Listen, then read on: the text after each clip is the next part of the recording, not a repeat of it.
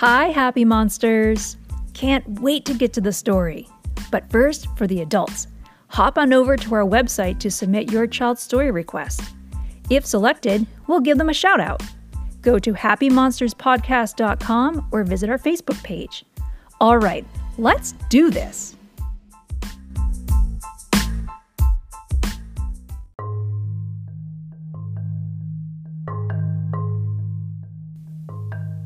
The Circus Ship by Chris Van Dusen. Five miles off the coast of Maine and slightly overdue, a circus ship was steaming south in fog as thick as stew. On board were 15 animals who traveled to and fro. The next day, it was Boston for another circus show. The captain, Mr. Carrington, was honest and sincere. He thought they should drop the hook and wait for things to clear. But Mr. Payne, the circus boss, was terribly demanding. He stomped up to the helm where Captain Carrington was standing and screamed, Don't stop! Keep going! I've got a show to do! Just get me down to Boston Town tomorrow, sir, by two. Then came a crash, an awful bash.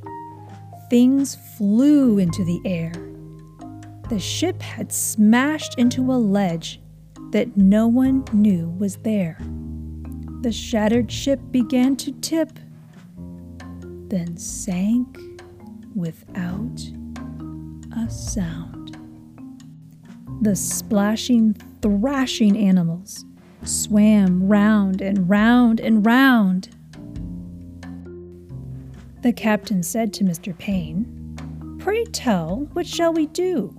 We can't just leave them here to drown. We've got to save them too. The animals? yelled Mr. Payne.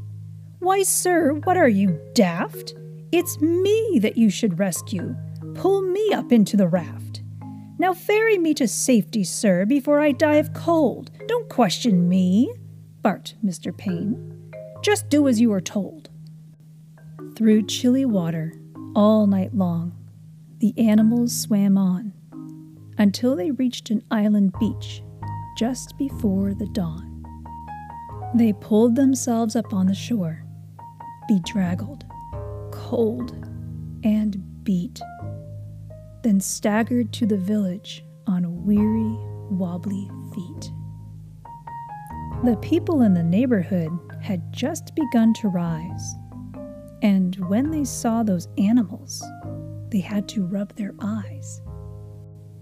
They thought they saw an elephant, but wait, how could that be? And what's that little monkey doing in the cherry tree? Soon animals were everywhere, and into everything. There's an ostrich in the outhouse. There's a hippo in the spring. There's a tiger in the tulips. There's a lion on the lawn.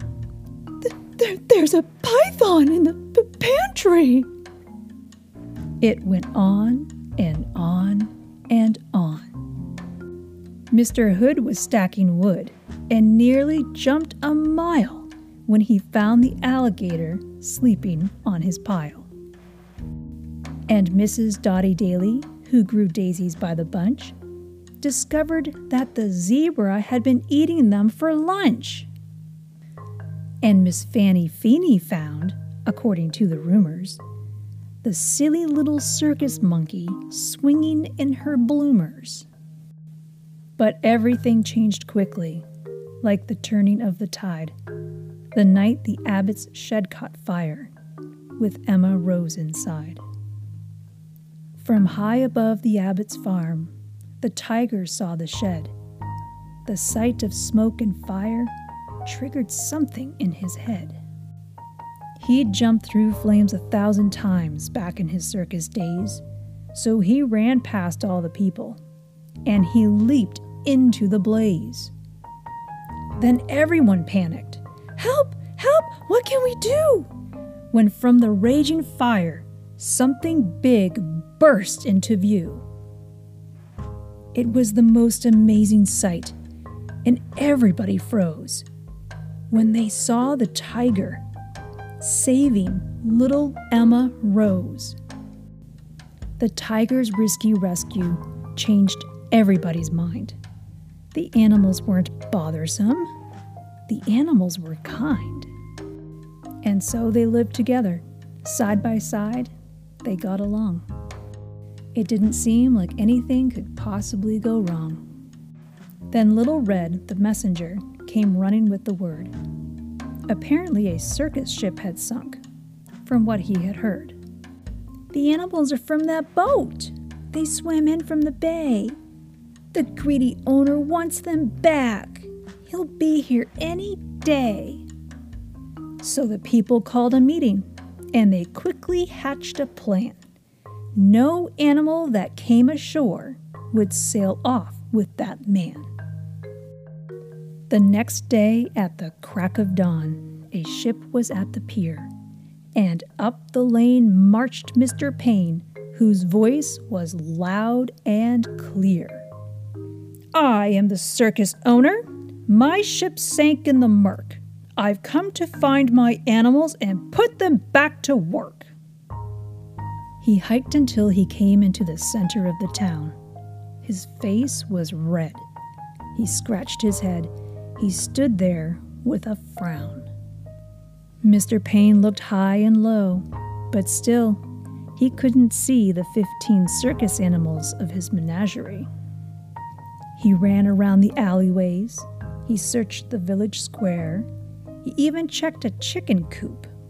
His animals weren't there. Mr. Payne was tuckered out. His heavy chest was heaving. Then Little Red stepped up and said, I think your boat is leaving. He ran off in a fit of rage. His ship was leaving sight, so he jumped into a rowboat and he rowed with all his might. From that day, they like to say, their lives were free of pain. Mr. Pain. it was a happy, peaceful place upon that isle in Maine.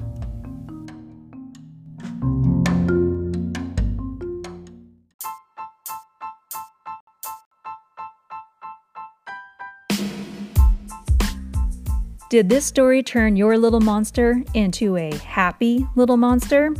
Consider donating to the show. Listener support keeps the episodes coming.